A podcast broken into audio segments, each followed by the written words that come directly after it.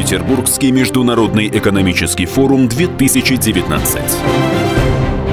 Дневник форума. Основной темой форума, который проходит в Петербурге, стало формирование повестки устойчивого развития. Среди других тем организаторы отмечают поиск баланса в мировой экономике, реализацию целей национального развития в России, а также роль человеческого капитала. В открытой студии радио «Комсомольская правда» вице-президент по корпоративным отношениям Марс Спиткер в России Анастасия Тимошина.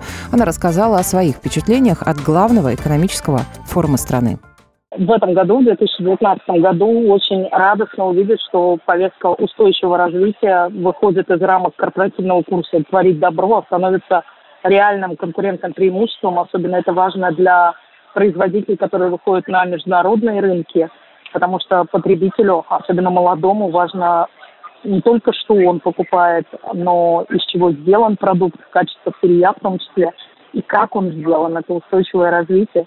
Поэтому мы в компании «Марс» активно поддержали повестку устойчивого развития, заявленную на Петербургском форуме 2019 года. В своем интервью Анастасия Тимошина также рассказала о договоренностях, которые удалось достичь на мероприятии.